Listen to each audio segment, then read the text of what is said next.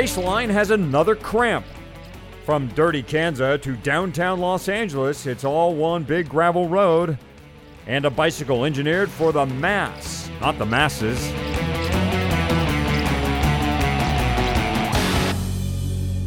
The Paceline, the podcast on two wheels. Welcome to our little group ride. We usually roll out here every Thursday. This show is growing, too, thanks to you folks, thanks to the listeners of the Paceline. So much so that, guys, we may have to change the name of this thing from the Paceline to the Peloton. We're getting bigger by the moment. It feels good. One of our ride leaders is Fatty of FatCyclist.com and the Fatty Cast, who recently declared himself an enthusiastic, strong, committed cyclist, but also says he has no style, no panache. And Mr. Self-Loathing, what is up with that? Well, like the Paceline, I am growing, too. Oh, you are. And this concerns you. Oh, yeah. No, your lack of panache seemed to do more with an assessment of your skill level. Oh, yeah. Than your size. I can only self-deprecate on one vector at a time, man. Okay. Fair enough. Of course, when you share a podcast with Patrick Brady, any panache you think you might have is overshadowed by his class, Red Kite Prayers. Patrick Brady, and this is the first time I've said this on the Paceline, is in the house. We should watch out for that. I'm RKP contributor Michael Hotton. Last show, guys, the Benchmark show number 20, we did a segment on cramps, and we focused a good portion of the topic on a new product that at the time was called It's the Nerve. Played a portion of the Fatty Cast interview with Dr. Bob Murray, who is helping develop a product that essentially uses spice to short-circuit the nerves that signal muscle spasms. Fatty, there's an update now on It's the Nerve. What do you have? Yeah, so they've released their shipping now. You can order it, and they've revealed their name. They are called Hot Shot, and you can still find them at itsthenerve.com. It'll just redirect you. It's a little bit surprising how expensive it is, about $6 per little 2-ounce shot. That said, you know, $6 as insurance against a cramp during race, to me, that's worth it. Mm-hmm. And again, those little bottles are about the size of a 5-hour energy drink, yep. Right? Somewhere in there? Yeah, almost exactly that size. And again, we're talking about some type of spice blend that Dr. Murray and his team have come up with to help, you know, short circuit or cut off the nerve, the signal that goes to the muscles that tell it to cramp. That's their theory. It's a broad description. And again, go to the Fatty Cast, listen to Fatty's interview with Dr. Murray, and you'll get a detailed description of kind of what their thinking is regarding the cramp prevention. I did some additional reading, too, on cramps because, look, this is a big topic. Mm-hmm. You're going into summer now, and more people are getting cramps due to heat and so forth. Specifically, I looked at advice from Dr. Gabe Merkin. He's a board-certified sports medicine doctor. He's heavily involved with the health of endurance athletes. He's a marathoner and a bike rider himself. He says regarding cramps, cramping during exercise usually occurs in healthy people without any underlying disease or known cause. He believes that the most common cause of exercise-associated cramps is damage to the muscle itself. He says before you get a cramp, you'll probably feel that muscle pulling and tightening. If you slow down, the pulling lessens, but if you continue to push, of course, you get the cramp. Further evidence, he says, that muscle damage is the cause of the cramp, is that the muscle often hurts for hours or days afterwards. Essentially, Dr. Merkin going with that overuse theory, that you keep using a muscle too much or you use a muscle that has not been trained properly and then overuse it, you get the spasm and you lock up. And regarding my remedies on magnesium and calcium for cramps, Dr. Merkin, that is, labels those fairly bogus, saying that runners who have had cramps and have been tested directly after have shown equal amounts of magnesium and calcium when compared to runners who did not cramp. So lots to still figure out when it comes to the old Charlie horse.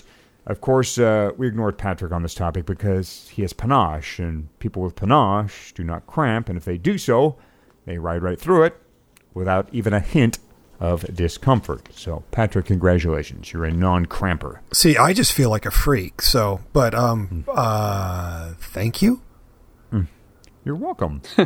Hey, Megan Guarnier continues to look like a favorite, not only for a medal, but for gold in Rio in the women's road race. She is 3 for her last 3. She won the Tour of California, followed that up with a win at Nats in North Carolina, then went to Philly and won, even though she was riding in support of Bowles-Dolman's teammate, Evelyn Stevens, who got fourth. We talked to Megan after Amgen, and she didn't offer an indication that she was on this kind of form. Question is, can she hold on to it, or does she? Is there time to shut it down and ramp back up for Rio? The women's road race is August 7th, 2 months from the time we're taping this episode of The Paceline. You be the coach. Fatty, what do you do if you're Megan Guarnier's coach and you're trying to get her ready for Rio? I would try to just keep her going at a, fade a little bit with one more spike as we get ready for Rio. You can't hold this level forever. Try to dip it, but not too far. Patrick, are you on board with that? Do you like to maybe see if they can, not totally have to ramp her up again? Well, it's been proven that it can be done. I don't know if it's proven that it can be done clean, but it's definitely been proven that it can be done. And by that, I'm referring to Bradley Wiggins' season a couple of years ago when he won, just all sorts of stuff, beginning with Paris-Nice, up through the Tour, and then gold at the London Olympics.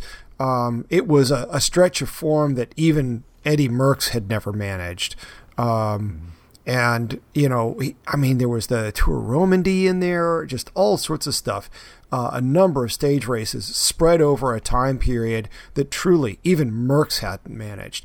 And what he said he'd done with his coaches was, after a big win, they dial it back some. They wouldn't completely dial back, but, they would eliminate those, red line efforts and just kind of keep him at a very high state of fitness and just wait for, the next big event. And then he'd turn it on for that.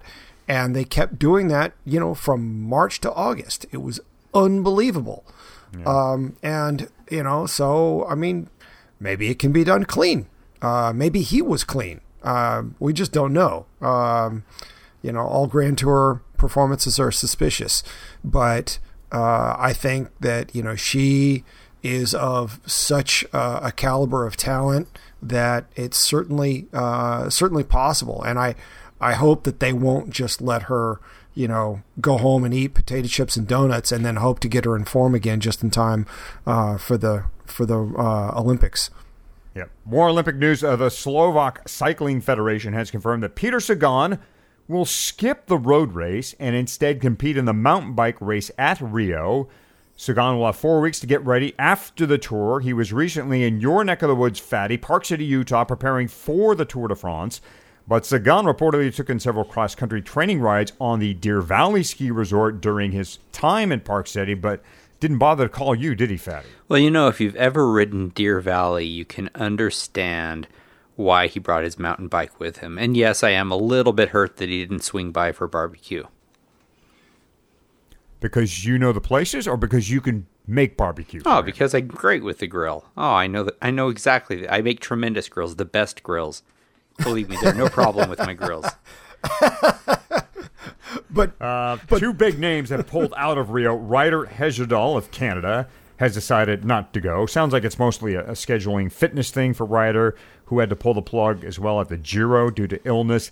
The bigger deal is T.J. Van Garderen he's pulled his name from consideration, citing concerns over the Zika virus. T.J. has a pregnant wife, so health a big concern in the Van Garderen household. The U.S., because of our sucky world rankings, can only send two men. Taylor Finney will probably be one based on his TT win at Nats. So does USAC send another TTer and just mail it in for the road race, or does it pick a climber, say Alex Howes, Andrew Chalansky, or Joe Dombrowski, and see if one guy can take on the world for gold? What do we do here, Patrick? What does USAC try and do? They've got till June 24th to decide. Yeah, well, They were essentially already phoning it in. It's not like TJ was going to lay it on the line for another rider in the road race. He was there to do the time trial, or he was going to be there to do the time trial. I don't really think that anyone was under any illusion that he was going to go play domestique for somebody else. That road race is likely to still come down to some sort of sprint.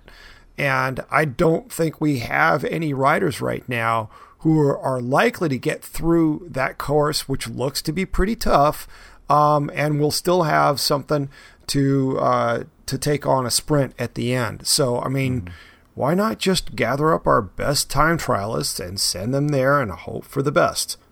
Right. Okay. I like that idea. Again, USAC needs to submit names to the IOC by late June, 1 week before the Tour de France. Oh, yeah, USAC. It has dismissed anti-doping expert Dr. Paul Dimeo from its anti-doping advisory committee over his views on the current state of anti-doping efforts. A recent newspaper report indicated that Dr. Dimeo thought currently banned practices such as blood transfusions or EPO should, maybe could, be legalized. Dr. Dimeo is a lecturer at the University of Stirling in Scotland. He's well known, that is, for his unconventional views on the current system of anti-doping. But that said, in this case, his comments were, rather he said in this case, his comments were taken out of context. Like we haven't heard that one before. USAC's Derek Bouchard-Hall said they knew of Dimeo's counterpoints, and they always want their advisory committee to have diverse views, but USAC is clearly favoring the zero-tolerance stance when it comes to doping. So, of course, that doesn't leave much or very little room for blood transfusions and EPO as an opinion. If Dr. Dimeo was on the Equipment Advisory Committee, guys, it might be another thing, but he was the chair of the Anti-Doping Advisory Committee, and hence his ouster, or at least request to leave as the chair. I just... Here, wait for it. Yeah? That's the sound of me smacking my forehead. Just, I mean, there's no context in which saying, well, maybe we should legalize transfusions and EPO that makes that okay. You can't put that into some larger context, you know, elaborate on that sentence in some way that makes it okay. Not from somebody who's supposed to be helping, you know, with our understanding of how to deal with doping as a problem. You're fundamentally supposed to be seeing doping as a problem. You know, this is like a network security guy going, well, you know, maybe the bank shouldn't have all those funds. You know, it's like, no, you know, from the word go, you've got to agree that we're trying to stamp out doping. If you don't agree on that, you're not really very useful. The guy is very bright, and, you know, he had been useful to them from helping to ask questions that other people were not necessarily asking. Bouchard-Hall himself noted that, you know, he was the guy standing up saying, you know, hey, are we treating clean athletes fairly? Are we treating the innocent fairly in this process? Or are we just running roughshod on them? And so he was bringing a great bigger picture perspective to the doping fight, until he said, well, maybe not everything should be considered doping. Right. Creates a credibility issue, doesn't it, Fatty? I mean, here's USAC. They're trying to make inroads in this area. They're showing up at amateur races, and they've got a chair of their doping, anti-doping advisory committee saying things like this, that they really just can't sit around and wait for that guy to say something else. Well, you know, he said it was taken out of context. Maybe the context was right after he said that, he said, just kidding. JK. The Professional Cyclist Association has sent the UCI its demands on what should be done to create a safer environment in the pro peloton following the death of Antoine Dumoutier during a spring semi-classic, and then the Tour of Belgium, where 11 riders were mowed down by two motos, leaving Stig Brox in a coma. The UCI came forward with a pretty weak set of regulations that included motorbike riders must at all times prioritize the safety of riders in the race. Here's what the CPA wants. This is the riders' side of things. They want certification for moto operators, a scoring system that tracks their mishaps, kind of like you do with driver's licenses now. You get a point if you mess up, if you speed. A speed limit that says motos can pass at no greater than 10K per hour faster than the peloton is moving. Motos should attempt to use routes other than the race course to pass. They want a study on the size of the peloton and how that correlates to crashes. They say they are not for reducing the number of motos, only the regulation of said motos. They also want the UCI to take responsibility for setup of courses and the safety of those courses, and stop pushing that onto race organizers. Tony Martin got all worked up on Twitter, in fact, after a moto cut through the pro peloton during the last 20K of Monday's stage in the Dauphiné.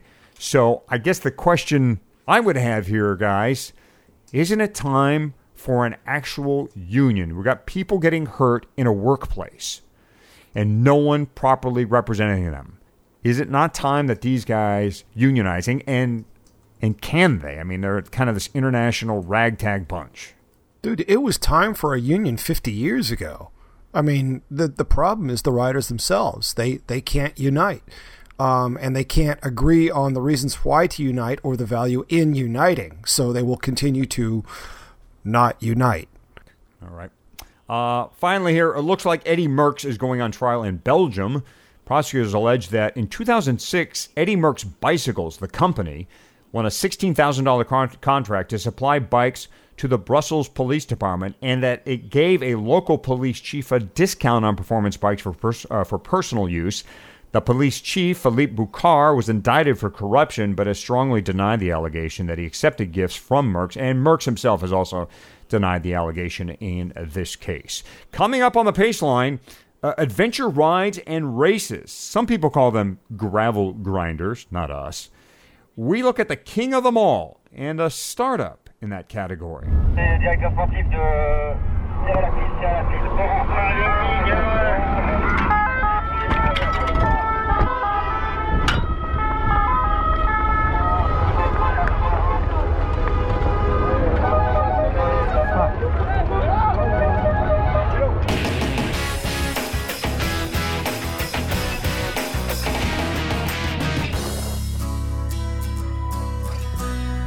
The Paceline, the podcast on two wheels. Michael Hotton here, Fatty of FatCyclist.com, and Patrick Brady, and a special guest with us, Patrick. Yep, we've got the deuce here, Matthew.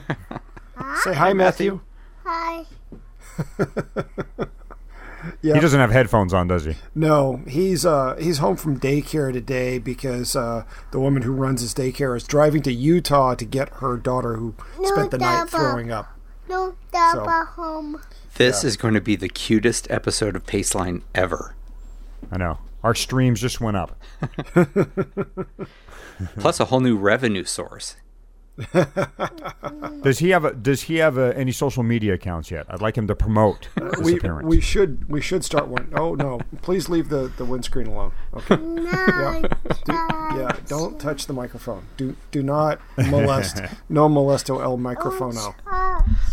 Yep. Oh, you want to? This is how easy it is to get on the Paceline. If you have a cute young voice, you're on. Boom, like that.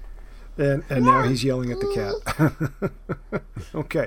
No. You want to ride Red Bike later? Yeah. Okay. And he's actually the subject of the post that went up this morning about the genius of little people. Hmm. Yeah. Let's check that out. Yeah. Dirty Kanza in the books, guys. 200 miles across the rolling hills of Kansas. A pair of Californians won the event. Ted King, who retired from pro cycling last year, won the men's division. King now lives in Mill Valley, Marin County, that is. Came in with a time of 11 hours, 50 minutes, 42 minutes ahead of second place. Defending champ Uri Hoswald and guest of a Fatty Cast had mechanical issues and did not finish the race. Amanda Nauman of Laguna Hills, Orange County, was first for the ladies. 13 hours, 11 minutes. She now has back-to-back DK 200 titles. The top two overall finishers in the 100-miler of Dirty Kanza were both women. Jill Cederholm finishing in 6:51 ahead of mountain bike legend Rebecca Rush, who had a time of 7:17. Guy Alvarez was third with 7:22. Yeah, he was the first man, but too bad, Guy. You are third to a pair of very strong women. Fatty, how is it you have not done Dirty Kanza? Well, for one thing, I get lost really easily. Boy, from what I understand, you really got to be able to navigate with that. And I'm currently in my own house and am not quite sure how to get to the kitchen. But my real question is about this Jill Cederholm win. My wife has actually beat her at Rebecca's Private Idaho, but just by a couple of minutes. And I know she was on track for a 9:20 when she crashed out at Leadville last year, and she beat Rebecca Rush by 25 minutes and beat the fastest man by a full half hour. That's incredible. I got to know what the story is behind this. Yeah, there's not a lot of reporting on the 100. They just do the finishers. Obviously, the DK 200 gets most of the media action because of its length and it's, yeah, sure, extreme. But that is that's an amazing story, though. I mean, half an hour faster than the fastest man, who is no slouch. Yeah. So, Fatty, you have no desire at all to do that event? No. Oh, au contraire, as we say in my home country of France.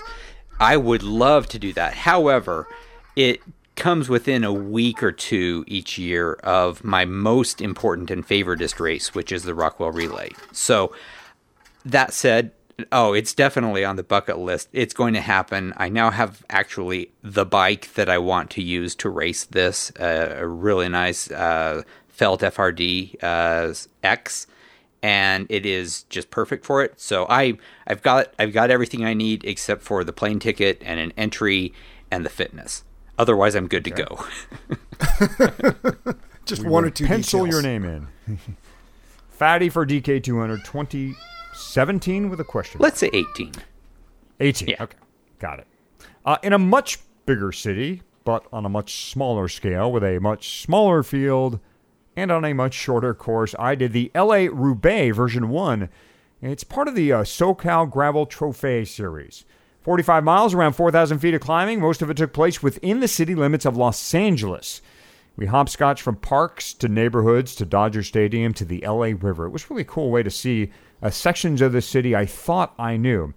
We do have a complete write-up and pictures of the event on Red Kite Prayer. It's titled Urban Adventure. Dorothy Wong, by the way, is the series founder. Patrick and I, very familiar with Dorothy.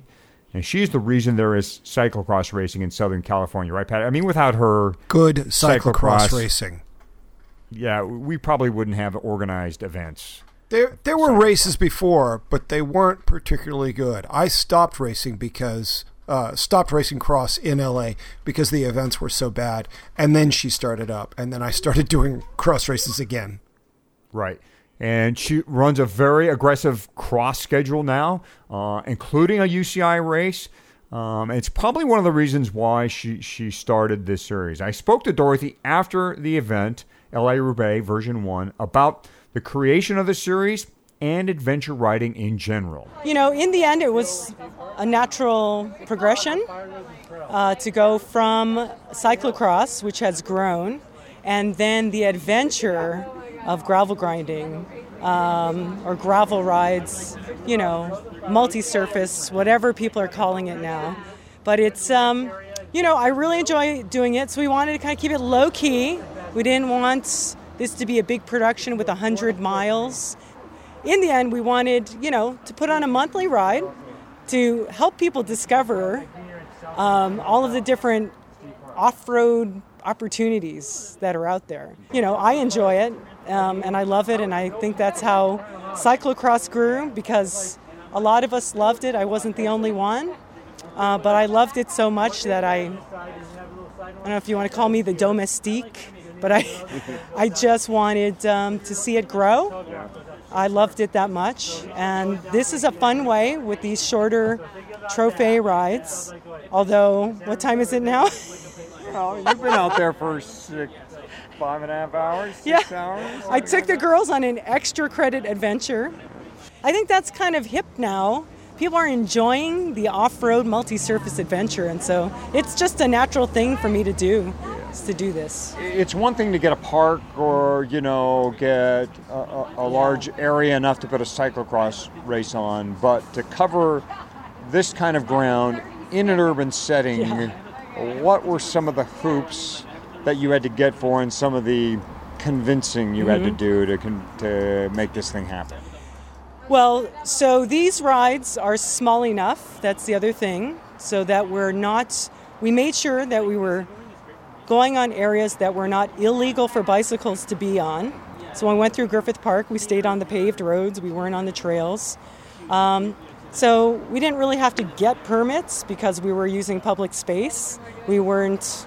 When I put on a cyclocross race, we're actually closing down sections of the park for our course to happen on. So that's why you need a permit. It's really everybody follow the rules of the road. And as long as we're not doing something that's not allowed in the parks and on the streets, we can do it.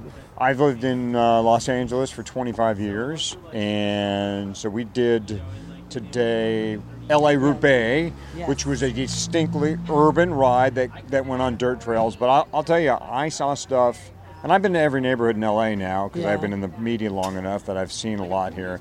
But I saw angles of neighborhoods I'd never seen before. It was lots of turns. Yes. I counted 103 on your sheet for a 46-mile ride. How did you guys find all these little nooks and crannies? Yeah. Okay. So, first of all, the cyclocross bike allows you to find all these little secret passages that are out there. It's a great exploration. So I got some of that from my own explorations, and then we had a full circle moment. So there's a gentleman named Dan Capel. And he was actually an editor for one of the bicycling magazines. And he left the magazine and started organizing walks. So he had the Greenbelt Walk, which was 14 miles of Los Angeles by stairs and dirt. And that's exactly what we love. It's cyclocross. So today we climbed 250 stairs in one section. And the other section probably had a couple hundred, even though they were only 2 inches tall. You timed us, and you are timing people now. Yes. With timing brings a race element for some people. Yeah. Are these rides or races in your mind? Yeah. So when you follow what I do, we have a lot of people that are in it for the recreation. So overall, I would say 90% of the people didn't really care where they finished. They wanted the adventure. And then, everybody has to follow the rules of the road. And even the guy who won last time, his GPS didn't send him the right way, so he got lost 10 miles today. So, in the end, I tend to really focus on the fun. Really, everybody does. For these events, cyclocross. Your cyclocross series those are bona fide, competitive, right? Fun, but they're races. Yes. That's racing. True. You have officials there. Yeah. It's the real deal. This is more about riding and fun. Yes. And you're going to get a time and a medal at the end, and a burger and a beer. Yes, and it brings me back to when cyclocross started, when it was much smaller and everybody knew each other's names, and we had a beer and a burger after the race.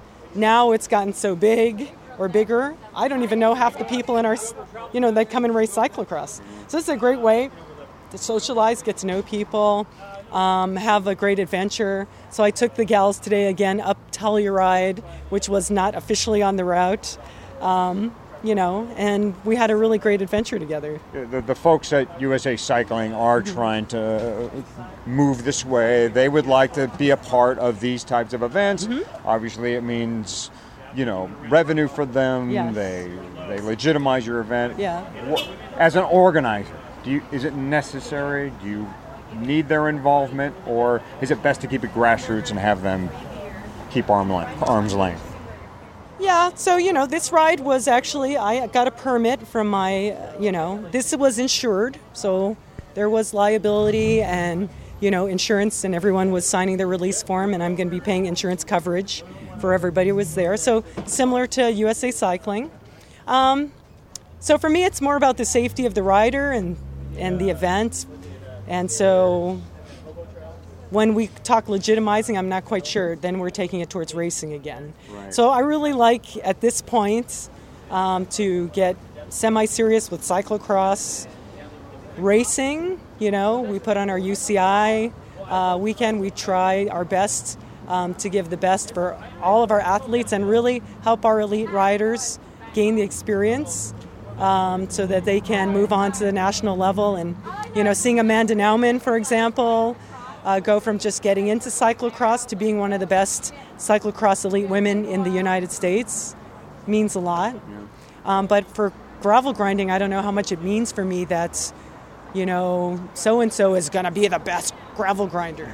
But people do care about that. I'm not in that place right now. Thank you for putting these on. Yes. Thank you for doing cyclocross, first of all. And then and growing in this direction. It's nice to have something close to home where folks who like to do this style of riding don't have to go to, you know, Northern California or to Kansas or wherever you might need to go to do a ride like and this. And it can get bigger, but I want to do it right. I want to do it safe, you know, so that everyone has a great experience. And that's the number one focus, you know, when we do this. Again, that was Dorothy Wong, series director of Southern California Cyclocross, and now running the SoCal Gravel Trophy. Her next event, Sunday, June 26th. They will ride in between Pasadena and San Dimas. And guys, I think a lot can be said about, you know, a balance between, you know, doing super big events, which are great, and we've done those, and these smaller, more intimate affairs that kind of take you, that are more exploratory and less about racing. And I think that's where Dorothy is headed with an event like this. Coming up, the biggest untapped market in cycling and 2 centuries on one wheel. That's next on the Paceline. Yeah, we're doing all kinds of fun things now. A little city cross, a little gravel grinding.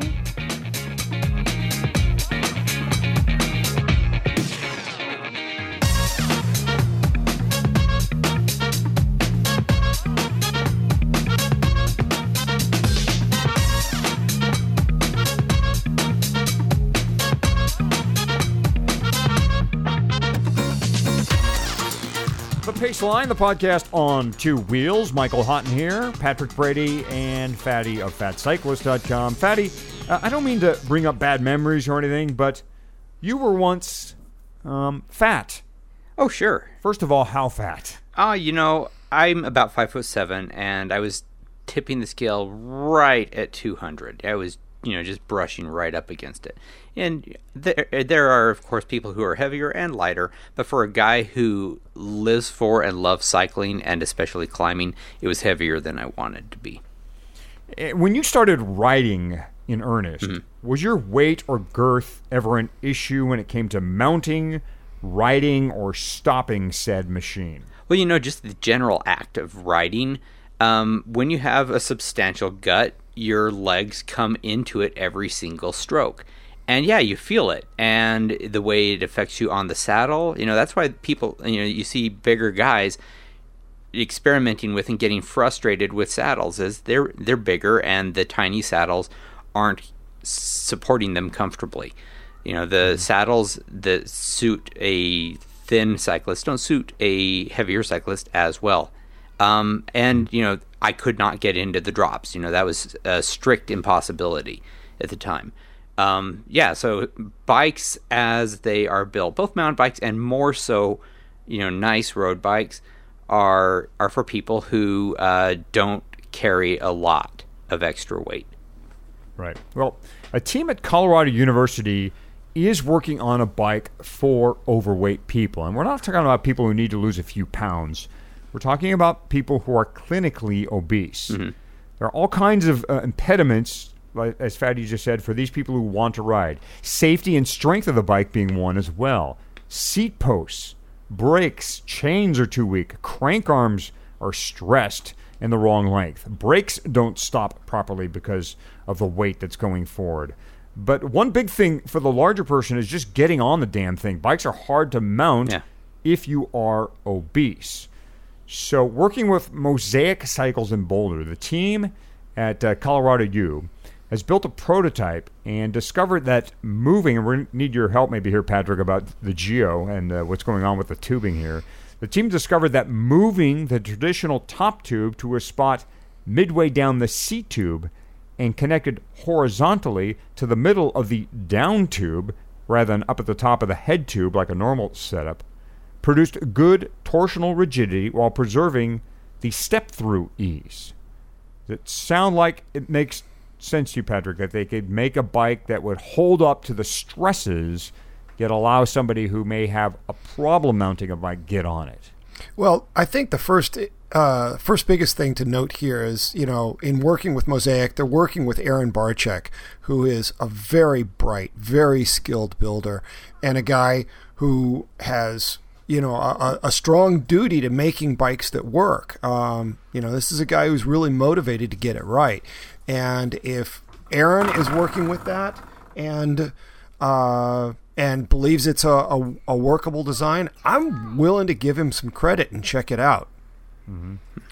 73 million Americans qualify as obese, yet none of the big bike makers have addressed this market. It sounds untapped. Fatty, when you started riding a lot, I mean, you weren't obese. Doesn't sound like you were clinically obese, but were your bike choices limited? You know, my bike choices were pretty much the same, but the people who come to my blog, a lot of them searched fat cyclist or heavy cyclist. And a lot of them are emailing me saying, what would be a good bike for me? I weigh 300 pounds. I weigh 350 pounds. I'm worried about whether the bike is going to support me and about riding it. And these are people who are looking to improve themselves, looking to lose some weight. They're, you know, running is not an option for them yet. It's, you know, and the bike, except for the discomfort, is really a perfect solution. So I really applaud and am enthusiastic about someone saying, let's build a bike from the perspective of someone who is not able or comfortable getting on a standard diamond frame bike right now. And, you know, get them so that they are enjoying themselves and the bike is well built and they are not feeling unbalanced or awkward or uncomfortable. And they are going to lose weight, and they are going to fall in love with cycling, and then they're going to lose more weight, and it's just a virtuous cycle that can only mean good things. Okay. Again, Colorado University and Mosaic Cycles working on this very exciting project. We're going to do a 180 now, guys, from easier to mount to difficult to mount. Either of you, start with you, Fatty, ever ride a unicycle? It's funny you should say that. My 14-year-old twin daughters are out in the driveway every day right now during summer vacation learning to ride a unicycle that I was given as a Christmas gift a couple of years ago, and they are getting it. I have gotten on, or I should say tried to get on a couple of times, and have not made much progress whatsoever. So no, I am not able to get more than, say, half of one stroke, maybe one stroke occasionally on the unicycle before I am down. So it's something I want to do. I've said many times that it looks like an awful lot of fun and something that a guy who loves cycling ought to be able to do, but I am not there yet. Yeah. Patrick, your resume of riding different kinds of bikes is extensive. Does it include a unicycle? No. It's been ages since I've tried, like maybe close to 20 years since I last. I mean, it's been an opportunity thing. I just haven't been in circumstances. I'd give it a try again. And I mean, I can do a track stand with some ease, so I think I should be able to learn, but I don't know how. Yeah. I ran into someone on a local path here in the beach communities of LA County. He was just starting a double century, 200 miles up and down a maybe 5-mile stretch of the path through the night on a unicycle. He is Terry Peterson. Calls himself the Unigeezer, even though he is only 60. We met after to talk about the ride and about unicycles. The goal was a 200 miles, a double century on a unicycle, right? Correct, on a 36er unicycle, big wheel. The larger the wheel, the further you go with every revolution. You can't coast on a unicycle. There's no gears to help you climb. There's no front wheel or frame to stabilize your fore and aft balance. On a bike, you can close your eyes, and as long as you're moving, the only real balance you have to concern yourself with is left and right. On a unicycle, it's 360, every direction. And you have to pedal every moment that you're moving. Mm-hmm. So for 200 miles, that would translate to about 112,000 revolutions, since you can't coast. And I did about 90-something thousand. You know, it would take probably 24 hours to count that high. Yeah. But yeah, I had to cut it short at 4:30 in the morning. I had started at 8:30 in the morning the previous day, Thursday, on the 2nd of June. And I had eaten probably too much, too fast, a few hours earlier. And around 4:30 a.m., I paid a visit to the men's room that luckily was still open. They said close at 2:00. And tossed all my cookies, and I knew right then that that was probably it. But 174 miles in 20 hours is the longest and the farthest I've ever ridden, so I was pretty darn happy with that. Can't complain at all. So yeah, very happy. And that almost makes my 10th century or more ride since 2010. Okay, pretty cool. And you were doing it for a cause. Oh yeah, to raise money for the Make-A-Wish Foundation. And I've also raised money on previous rides for other charities. The American Cancer Society, and leukemia for the hospital where my brother was at. He had to, my older brother passed away in 2014 in October of leukemia after a brave battle of many years. And then I just ride for the challenge, the personal challenge, for the fun of it, and just because It's a great way to get in shape and stay fit. Yeah. What would it take for somebody who normally rides two wheels, a conventional bicycle, to attempt a unicycle? Is it a huge leap, or can you carry things over? Well, most people that can ride a bike, I've never seen anyone who can ride a bike that attempted to learn, if they really put forth some effort, not be able to learn. It's not very hard. The main thing is not to learn bad habits at the beginning that you'll have to unlearn later on, like relying on a shoulder or a pole or a fence or something to mount. It's better to learn how to free mount, and I have a couple of tutorials on YouTube that'll show people how to do that. It's relatively easy. The average person can probably learn to free mount in a couple of days, maybe a week, depending on how much time they put into it. I think it's a fear factor at first. Most people think I'm going to break my neck, but once they get on and fall, they 9/10% of the time land on their feet. And they think, oh, that wasn't so bad. And then they get into it, they get more serious about it, and they go, okay, now I'm going to learn this. When you're riding a unicycle, you're basically in a perpetual state of almost falling forward, usually. For instance, when you're climbing a hill, you have to lean into it just like a bike. When you're coming down a hill, you lean back. But the body tends to find its own center of gravity. Now, you do this off-road as well, you were saying? Oh yeah, that's my main riding discipline. I started out with a 24-inch mountain unicycle, which used to be the standard for mountain bikes, and they jumped to 26. Yeah. And the unicycling community, screamed, we want a 26er, and now we have 26ers, and even a 27.5, which is my favorite size. We have disc brakes now, and the whole 9 yards, and we can ride pretty much any trail, technical or otherwise, that a mountain bike can do, and we can do the switchbacks without having to stop. A lot easier. We can we can hop in place and make a quick 90-degree hop if we need to, yeah, to get down to the next section.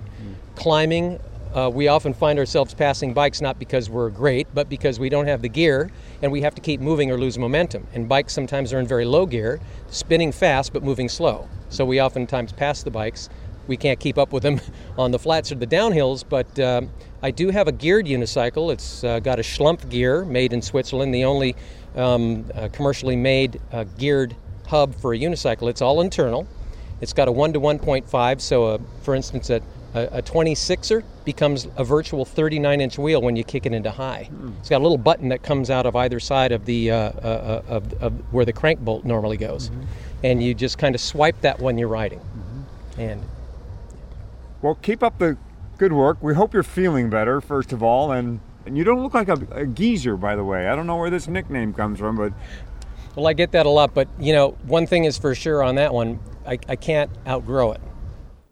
Again, that's Terry Peterson. Unigeezer.com is his website. I stared at the unicycle guys for a long time.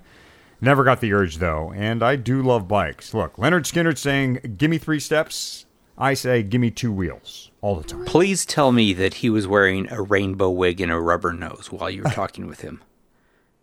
He did have knee pads on, and so he was like fully padded, big, thick gloves, helmet, of course, long sleeve jersey or jacket, to protect himself from the inevitable. I mean, like he said, you got to balance yourself in a kind of a 360 pattern. It's just not this... it's a 4-aft starboard port situation on a unicycle that you got to be cognizant of all the time. So, and he had a flower lapel that squirted water, right? Just one little Perfect. Piece of trivia.